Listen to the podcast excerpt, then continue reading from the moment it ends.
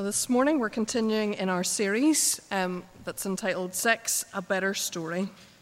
And Richie's going to come shortly and help us consider the area of pornography. Just before he does that, we're going to read from God's Word. Um, we're going to turn to the book uh, Song of Songs. Um, and we're going to read the whole of chapter 5. And that can be found on page 681 of the Pew Bibles.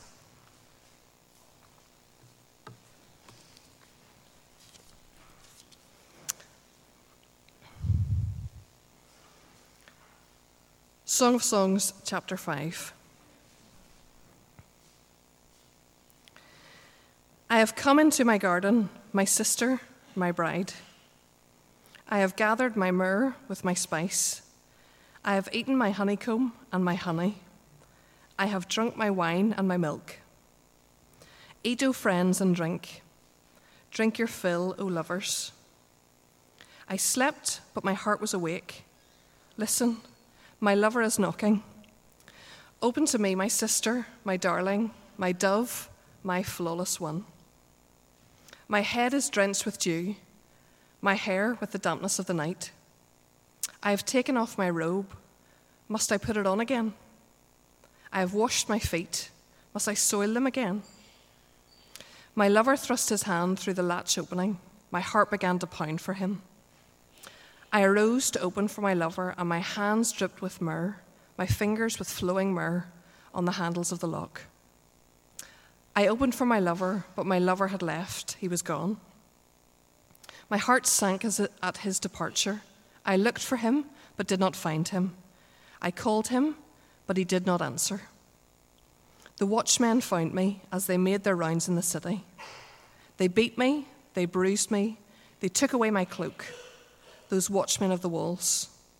O daughters of Jerusalem, I charge you, if you find my lover, what will you tell him? Tell him I am faint with love. How is your beloved better than others, most beautiful of women? How is your beloved better than others that you charge us so? My lover is radiant and ruddy, outstanding among 10,000. His head is purest gold, his hair is wavy and black as a raven.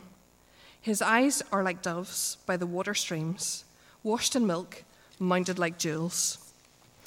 His cheeks are like beds of spice, yielding perfume. His lips are like lilies, dripping with myrrh. His arms are rods of gold, set with chrysolite.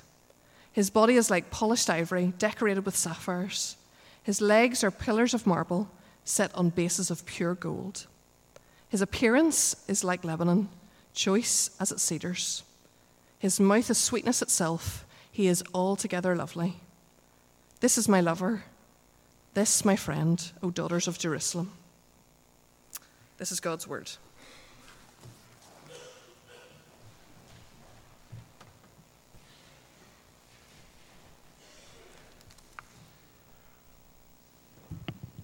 Um, so, good,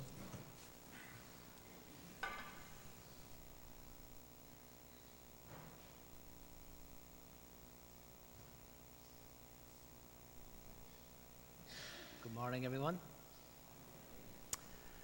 Um, so, we're nearly at the end of our series on sex. So, we've talked about for the last four weeks. If you're new, uh, just hold on, be all good. Um, I think, in essence, what we've been seeing for the last, uh, well, throughout this series really is two things. Firstly, we're saying that the restrictions that God places on sex namely that sexual activity is only for within the marriage of one man and one woman, we are saying those restrictions are good. And secondly, that even though for some adhering to those restrictions is hard to do, we get that, or adhering to those restrictions is hard to understand, we're still saying that God, God is still good and He's trustworthy. And so what we've ended up with is that we, we take those two points together and we say to those who push us on this, we, we are able to say to them, actually, yes, despite your incredulity towards us, despite your what about this, what about that, what about these people, what about me, uh, despite all these, we say, we can say with faith and confidence that God is good and following his moral law is good too. And if you were to join us, you'd see that actually we're doing all right. And then uh, I think as well, I don't know, I can't remember if this was stated explicitly, but I do know from talking to Christoph and Stephen, uh, the other two speakers in the series, that we've also been trying to undermine any idea that Christians have a negative attitude towards sexual activity itself. And that's one of the reasons I chose the, the reading that we did. I'm not going to talk about it, but it is a quite openly, unashamed uh, passage about two lovers talking about each other with all of the erotic undertones that you can find in it. So we, we don't want to be people who are known to our sin as, oh, we don't talk about that, or we think it's a shameful thing. No, no, no, no, no. It's not. It's good. Sex is good. If you're married, have at it. And I know some of you are wondering if any of these talks will be focusing on technique. That's about as much as you're going to get, right? So, yes, sex is good. But, like any good thing, it can be misused. And that's what we're going to talk about today. Specifically, Rachel's already told you we're going to talk about the area of pornography. And uh, let me start off with a definition. Porn, uh, I'm going to use the word porn, it's easier throughout the talk. Porn is printed or visual material containing the description or display of sexual organs or sexual activity for the purpose of stimulating sexual excitement. Right? And to be honest, you know yourself, it used to be magazines and books and the odd film, but really what we're talking about today is pictures and videos that are found on the internet. And uh, before I go on, I, think it might help you to know why we're even bothering to look at this topic uh, at all. Uh, I think the plan was always to zero in on at least one specific topic, and we could have, cho- of course, looked at a number of different things. But we landed on talking about porn because the statistics would say that this is an issue for many of us. You, us here today the statistics would say that a healthy percentage of us in this room right now have watched it, and more than likely, some of us have serious ongoing issues with it. I know also from my time here, and certainly Christoph has, and I have too, we've talked with some of you about your problems with this. So it's a real issue. And it's a growing problem, in fact. Um, let me tell you, as I was reading this, uh, the stuff about this during the week and, and uh, coming up to it, I've, i discovered three things I want you, want you to know about. Uh, I, I wrote a paper on pornography, a very small thing. I couldn't even find it, but I wrote a paper on, on pornography about 10 years ago, right? And at the time, I looked into some of the material that was out there. And then this week, I came back again to the issue and I, I read the, the red book there on the organ. Uh, I read that thing and I, I looked up different websites. And I saw all the things that they were saying about it. And what was interesting was that largely, actually, everything they had to say about how to deal with it, it was more or less the same, except for three things. One was that the scale of accessibility is now completely different. Uh, the internet has given us the triple A of availability, affordability, and anonymity, right? So it's available anywhere and all the time. It's totally free, and no one has to know that you did it except Google. You, you trust them? So, anyway, the first thing I learned was that the problem was much bigger than it was. The second thing was that, unlike 10 years ago, it wasn't just religious people that are, um, who see this as a problem. I was on this really, really great website. It's called fightthenewdrug.org. That's fightthenewdrug.org. Uh, if you're a parent or if you want to help yourself, uh, I would say actually you should go there first. It will give you all the facts that you need to see uh, it's a great place to take your teenager to if you want to talk to them about that. It's very well done. very well presented, and they're totally against porn. Uh, they say it negatively affects you, your relationships, and society. But as I said, they're completely unreligious. Uh, in fact, they make a big deal out of that. So the presence of groups like this was new to me. You know, unreligious, irreligious groups who see this as a big issue. And, and that fightthenewdrug.org, that was just one group out of many that I saw. And then the last thing I learned was that, as I said, all the advice was more or less the same from about 10 years ago. But there was one key, sad difference. And that is that the books, including this one, and the websites, they had one big difference. And that was that they all had a section dealing with what to do if you or someone you cared for was looking at or suspected of looking at child pornography. And they didn't make a big deal about it, but they just put it in there. But they all had it. Right? So the fact that every, every single one of them felt that they needed to cover this uh, was quite new to me. And um, yeah. So the first thing to say is, that I want to say to you anyway, is that this is an issue that can be portrayed as a very private thing. But actually, particularly for some who really get caught up in it, it can have a very bad effect on the rest of your life, or on your marriage, or on your walk with God. It never stays as a personal problem. And, as we just indicated, it can lead to some very dark places. Now, as I was thinking about it, what I'm going to say here, I realize that some of you here today, you know, you're listening to me and you are, you are deep in a struggle against this. Struggle not to watch porn. You might even have given up and you just watch it. But that's not the only person that I'm talking to today. Some of you are parents and you're in a conversation with your children about it. Some of you have a spouse for whom it's an issue, whether regular or not. Some of you, it would be unfair to say you're addicted, but every now and again you give in to the temptation. And some of us are leaders in youth organizations or in discipleship groups here in Kirkpatrick. And then lastly, all of us I'm speaking to all of us. We are a community of sinners. Yes, we're saints, but we're sinners too. Every one of us has issues and weaknesses, and we want to be a place where we can talk about these issues and weaknesses with each other and help each other to live better for God. So that's who I'm addressing. I don't think I've left anyone out. And speaking of this community, we are a group of men and women and there is an idea that this is only a male problem. That's not the case. Um, not least because it's mostly women who are exploited in the making of porn, but also because the statistics would say that one quarter of visitors to porn sites are women. I was surprised by that. I knew it would be a large number, but a quarter. And again, I came across a website that's aimed specifically at women. It's a Christian website as well. It's called dirtygirlsministries.com. Dirtygirlsministries.com. If you're a woman who struggles with this, check them out. They're very good.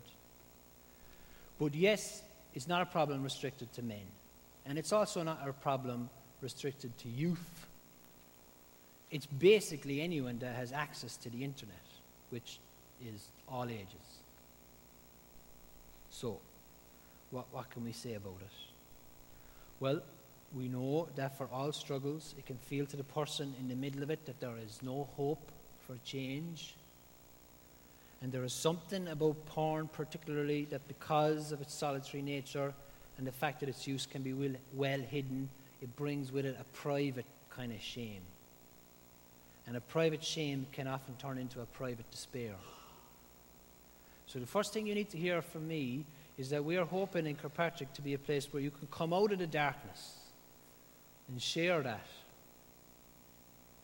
So you need to hear that you can come and talk to me afterwards. You can come talk to me today. You can certainly come and talk to Christoph anytime, or Stephen, or any of the elders here, anytime. At the very least, what they'll do is they will listen to you and pray for you. And one of our aims with this series, and certainly with this sermon, is that just by talking about it openly, we want to show you that this is something that we want to help each other with. Now, talk is cheap, action ain't. But in this instance, talking about it and making space to talk about it is the first step in overcoming it. If you're a, a struggler with pornography, the very first piece of advice that I can give you is to tell someone in the church that you trust. Do it today. Text them if you're too scared. They, they will follow up. If they're a communicant here in this church, they should follow up. And a second piece of advice, well, it isn't advice at all, it's truth. And it's that the gospel can change you. Talk more about those two things later, but know this before we go any further. You, all of us, if you're a Christian, you have the Spirit of God in you. And it's the business of the Spirit to make you a more holier person. There is hope. Right. Why, why do people look at it? Well, it's pleasurable, right? Yes. Well, let's assume that you are, uh, agree with me that it's not good. And as I said, many increasingly in the world are coming to that conclusion too. So why do people look at it if it's not good? Well, I read a thing by a counselor, and he said, he gave a list of reasons. He said that people, why they look porn, and he said, uh, sometimes they do it because they're bored. They don't know how to find any meaning in the moment, so they turn to porn. Some of us look at it because we feel entitled.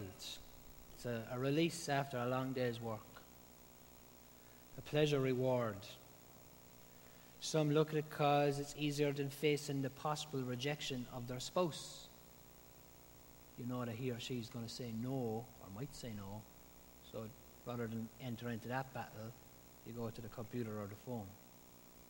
Some look at it because it's easier than pursuing their spouse. Some look at it out of a sense of anger, either at the world or their spouse or women. And some look at it because they like the fantasy world that allows them to enter into where they are in control.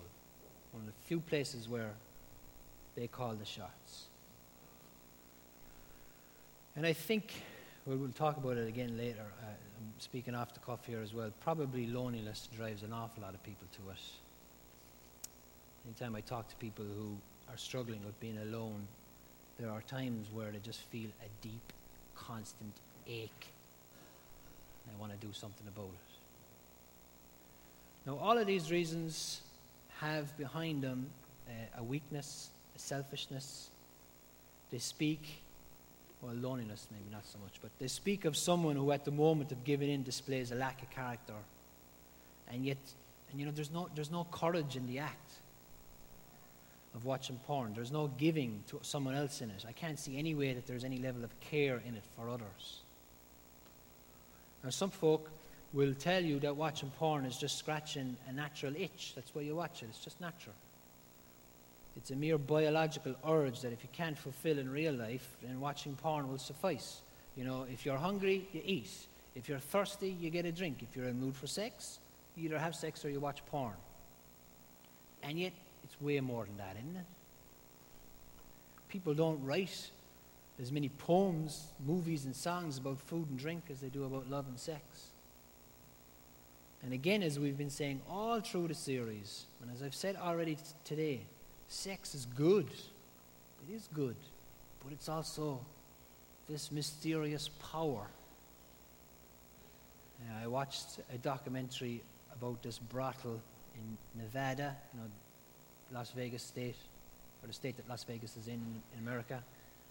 This mega brothel, huge thing, out in the desert.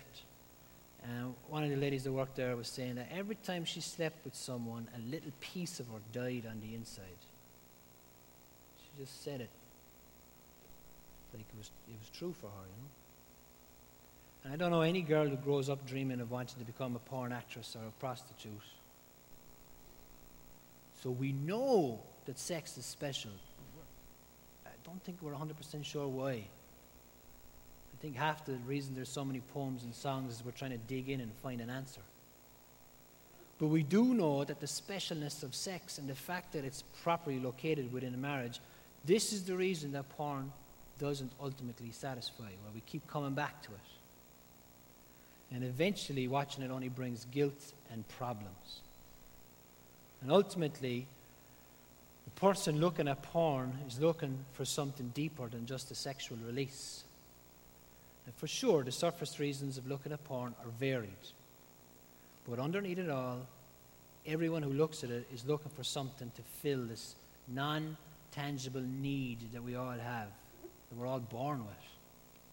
And porn shortcuts at that need.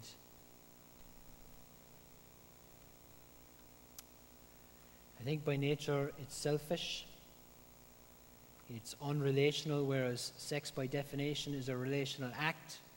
Real sex brings us together. Porn is solitary and builds walls between you and the people you're watching. Porn creates problems for real sex lives. It's full of false stereotypes. It creates desires that might never be met. It usually leads to unhealthy, at best, desires being created in you. And the pattern, as we've already hinted at, seems to be that a person who gets into porn wants to watch more and more stranger and or depraved things. And if that person's in a relationship, it's just not good news. I think porn cheapens people. It gives you a um, heavy use of it, makes you put on this set of glasses that makes you look at people as a collection of body parts that are then graded on a scale of desirability. But they're people, they're not parts. And whereas porn cheapens people in the eyes of others, it can also cheapen people in the eyes of themselves. What I was reading would say, all the statistics would say that women particularly have been influenced by the porn look. And they think and feel that they should look like porn stars in the bedroom, if not outside as well. And then, you know, you could talk a lot about this one, but porn is destructive to women all over the world for the simple fact that many in it do not consent to being in it. And furthermore, without a doubt, it is an industry that is populated or governed by people who are into all sorts of other criminal enterprises, including taking women so that, stealing women so that they can be in these films. Uh, let me say this. You, I, I'm told you don't see any prostitutes in Belfast on the street anymore, but there's more these days than ever was. They're just all in apartments around the, um, the docks. It's the same guys that are making porn that are in that industry. Porn creates mistrust in marriages. To find out that your spouse is watching it is hard news, and porn in some cases makes people forget, forgo relationships altogether. Increasingly, I hear stories of young men who uh, are happier with what they see on the screen than any relationship whatsoever. Some more bad news, and then we get to the good stuff. Porn also cheapens future marriage because the pathways in your brain that relate porn use to arousal are strengthened, but the pathways between touch, seeing in real life, and holding, they're not used. And one of the most ironic things out about out the spread of porn is that uh, erectile dysfunction in heavy users is an increasing phenomenon because only porn turns them on. And I was reading in that great suppository of uh, wealth and information, the Daily Mail, about you know, you got they, they have good stuff sometimes. Uh, you can read across the spectrum. Anyway, right? The Daily Mail was talking about these heavy porn users, and they are now only meeting up with other heavy porn users because they can't have a relationship with people who are not into it. Um, porn tries to show you everything, but in the end, it doesn't show enough. It can't show you the joy of making love to the same person for the thousandth time. You're not going to get that from the screen. It can't show you the bond that is created in a long committed relationship. Ain't no place for raising kids in porn. You don't get no sense out of that. And it sure as heck doesn't show you the joy of following the Lord, whether you're in a relationship or single. It's not pointing you to Jesus. It gives you moments of bliss, but what's on offer from God is a whole lot more satisfaction. watching porn is like throwing a precious violin on the fire. You get a small bit of warmth, but you miss out on a lifetime of pleasure. So, what should we do? Hmm? Well, what does God's Word teach us? We know that God teaches that making love to your husband or wife is good. Sexual sin is not. Adultery is not. God's Word teaches that uh, adultery goes against his nature. And then in the Sermon on the Mount, Jesus clarifies God's prohibitions with regard to sexual sin.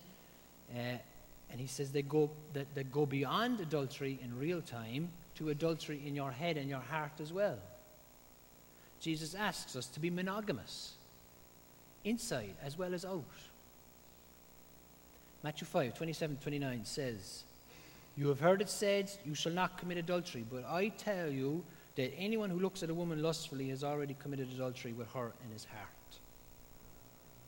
So, porn watching is classified by the Bible as adultery in your heart. It's lust, it's a sin.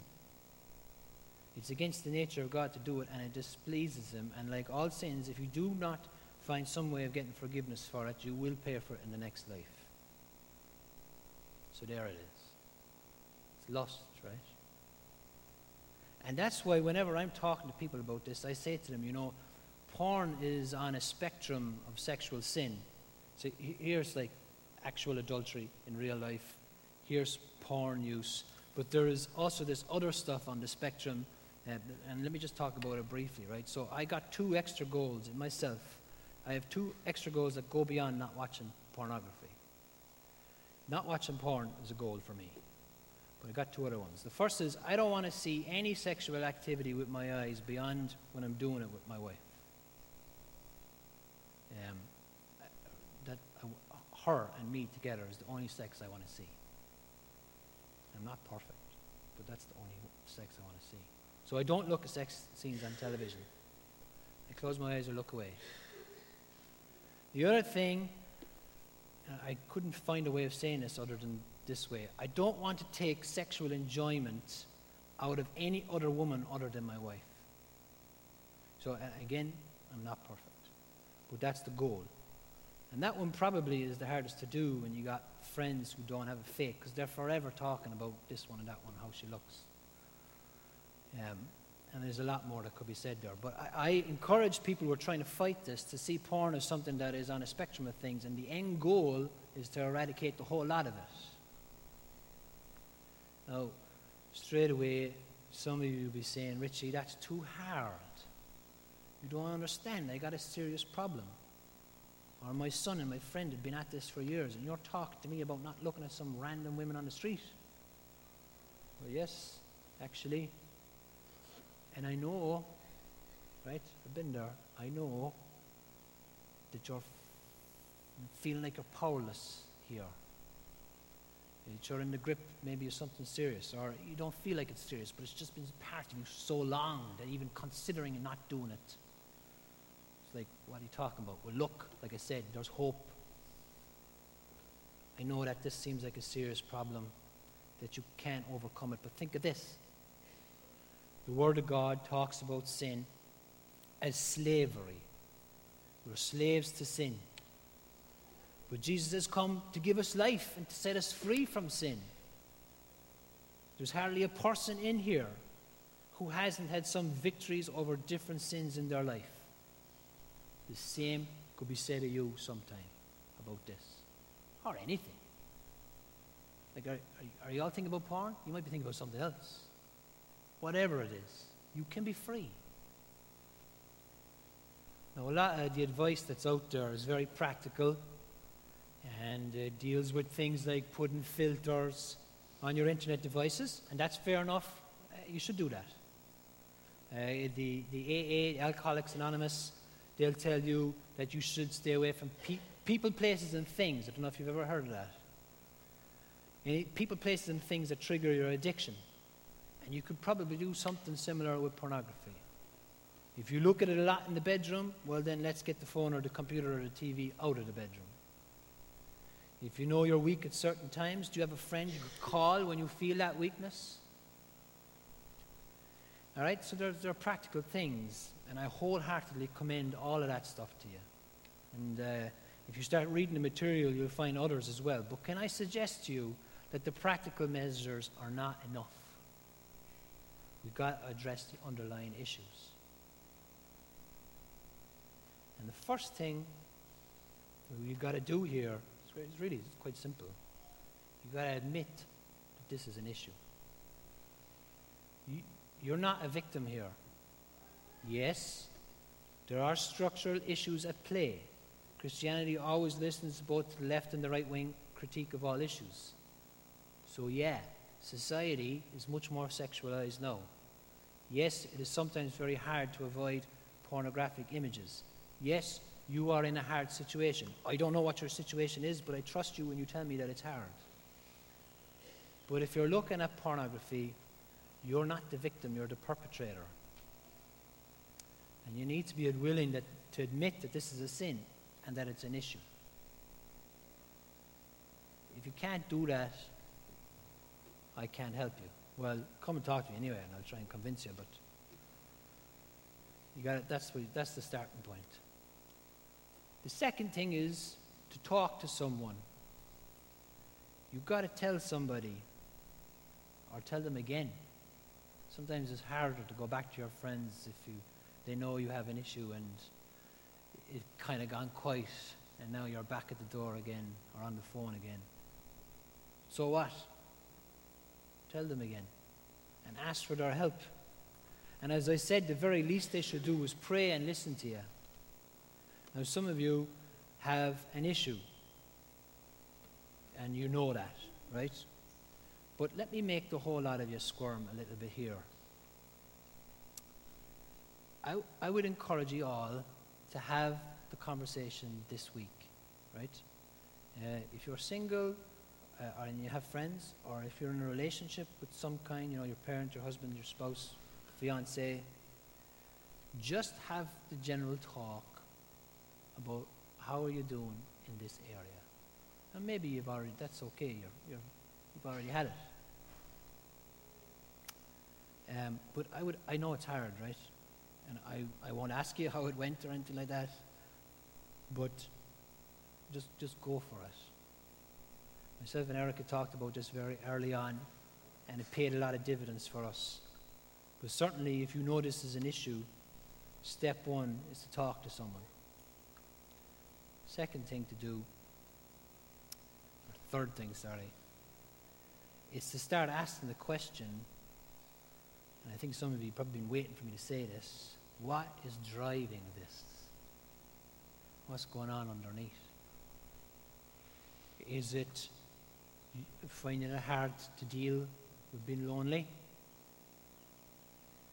Some, I, I, it's, a, it's a real thing, like a, an ache that gets into the bones for some lonely people. Is it a low self image? Is it an, an escape from something that's going on? There might not even be a very deep reason for how you started watching it. But at the same time, once you realize it's not good, why didn't you stop? And why you keep going back to it? And again and again, uh, more people are saying that you know pornography is also it's addictive and should be treated as an addiction in some cases. And like all addictions, at the end of the day, some part of you, uh, some part of your healing will involve simply not doing it anymore. I read of a neuroscientist. He was asked, Can you retrain the brain to not want things? And he said, Yes. Any brain. Because the brain is like a child who wants sweets, if you stop giving into it, it its demands, sooner or later it will stop demanding. But, as we know, and as we've been making the case for all this sermon, there is more than likely underlying issues. And indeed, the world would tell anyone with addictions that you need to go to counseling to straighten yourself out or to not stop if you want to stop taking this thing or stop your addiction, you've got to get on underlying issues addressed as well. And so I would get you to think about why. Why am I looking at it? Why, or I, if you're talking to a friend, why are they looking at it? And pray, you know, what's going on here? Is it covering up some pain in my life? Because if it is, you need to be taking your pain to a different doctor. And you know, the thing is, friends, I know that that is scary to some of you, or it'll be scary to the people that you're talking to. I have a friend who's left the church recently because he doesn't want to deal with some stuff in his past. Sexual sin is the presenting issue with him. He wants to sleep around because he's lonely. He Wants a relationship. But I know that he doesn't want to deal with that because if he does, the Lord is going to talk to him about some things that happened in his past. Some bad things. And that's too scary for him. What I would say to him, and I'd say to you, is that God is good. He's trustworthy. And wherever you go, He's going to be there with you. So, admit the problem, tell somebody about it, start asking what's really going on here, and then, well, not really then, but at any time, also, we should say, this is when you start thinking about turning to Jesus and the gospel. Because at this stage, you need to hear me say that we have a Savior and He wants to set us free. Now, look, this, this only works if Jesus is at the center of your life. If you're listening to me and you reckon Christianity or your faith is just one of many things that you do, then what I'm saying today, you know, if it doesn't, if it hasn't already just annoyed you, uh, you'll try it and it'll you'll try to put some things in practice and it'll go backside over head very quickly and you'll be more annoyed at me. There was a, uh, but you do, you need the gospel. There was a young fella who was playing uh, hours and hours of video games and his parents didn't know what to do with him, right? They wanted to get him out, basically. so they were at their wits' end. And then suddenly he was hardly in the house anymore. And they found out that what had happened was that he had got a girlfriend. And you know, he, he had found something that he loved more than video games. In the same way, we need a bigger love to replace our love so that we will find satisfaction in him. Willpower alone won't win this battle for us. But when you walk away from sexual sin, every time you do that, you need to know you're not turning away from something, you're turning to somebody. The fight is not really to watch less porn. The fight will only be won when you have turned it into a fight to want more Jesus. And that's always the fight. Finding your satisfaction in Him and in His ways and other things will shine a lot less brightly. And that's not just some airy fairy spiritual ease, you know, following Jesus is actually very practical. If you follow the Lord, there are plenty of ways that He will want you to be out and about loving your neighbor. But it is, as well, a, pra- a spiritual practice thing I'm talking about. You know, eh, dedicating yourself to, to worshiping here, uh, or, or with your friends during the week, or on your own, so that you hear from Him regularly. Listening to the, the Word of God preached, or the sacraments displaying the truth of His grace to you, praying for more Spirit in your life, if you fight to see Jesus, you can overcome most addictions, all addictions, pornography. So, admit the problem, tell someone about it, start asking what's really going on, why am I looking at it? Fight to see Jesus first and foremost. And then the next thing I would say is I want you to make a list of promises from God's word that speak to you. Drive them into your head and heart and use them when you need them. Know what would I suggest? That, you know, there is no condemnation now for those who are in Christ Jesus. Romans 8, verse 1. How often was I under the spell of deep guilt because of this blasted issue? You know, sometimes the guilt holds you down longer than the thing itself. But there is no condemnation for those in Christ Jesus. John 4:14 Whoever drinks this water I will give them and they will never thirst. Jesus is always enough. I woke up the other morning and I was in a horrible mood. Snapping at the kids, you know, just grumpy, dead, bad to be around. And I knew I was in a mood. Then I didn't do nothing for a while, and then I said, no, I gotta, you know, I tried to steel myself, but then I snapped again. So I was like, I, I need to do something about this. And I went up into the kids' room, the baby's room, and I said, Lord, I am not at peace. Give me your peace. And he did. So you need to be able to know that you can turn to him. And he'll help you in the moment. We are never on our own, Hebrews 13:5 says. Never will I leave you, never will I forsake you. There's loads, folks. Whatever, you know, you will have your own ones that are good for you, but call out to him when you need them, right? Make a list, use them. So admit the problem, tell somebody about it, start asking what's really going on here, fight to see more Jesus, not less porn. Make a list of your battle verses, and then lastly, just be ruthless. Put a bullet in its head every time you get the chance to do it. Tell your friends, bring them in the middle of the night if you have to. Do what you need to do. God says He'll show you the way out of every temptation. So put on the eyes of faith and take the way out. Because you know, you know what you could do to not do it. How many times have I heard the little voice saying, Yeah, I know I could get out of this room right now. Look for where Jesus is leading you right then and kill it. Follow him. I'm nearly finished.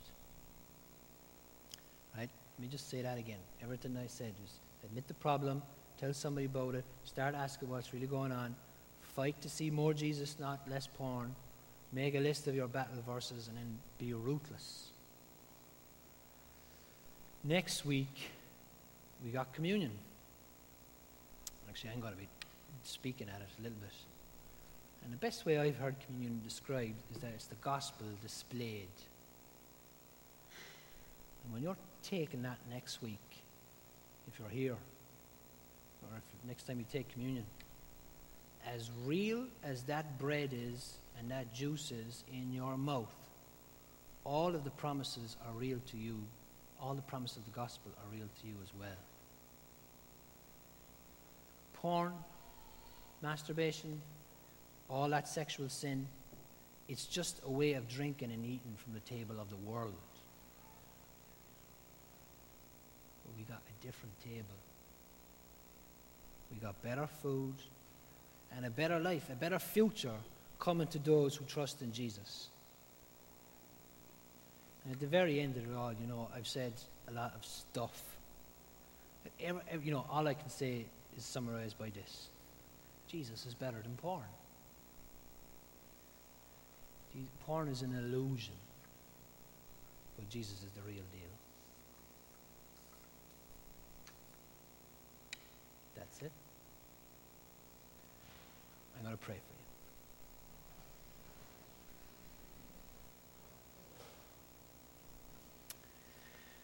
Father, uh, firstly, let me lift up myself and any brother or sister here who is struggling and or wants to remain pure in our uh, sexualized world. I pray for courage for them. I pray for faith for them. I pray for long suffering and an ability to get back up and follow you again. Pray that Kirkpatrick is a place where all of us can find someone to be open and honest with, and that ourselves will be receptive to anyone who talks to us. And as well, Father, I pray for any sins that any of us are struggling with, not just pornography. And you'd bless us with freedom from it. Uh, help us to think on these things for the week. We love you. Right. We're going to sing a song of hope. We sang it to death, to be honest with you, but we're going to sing it again. Cornerstone. My hope is built on nothing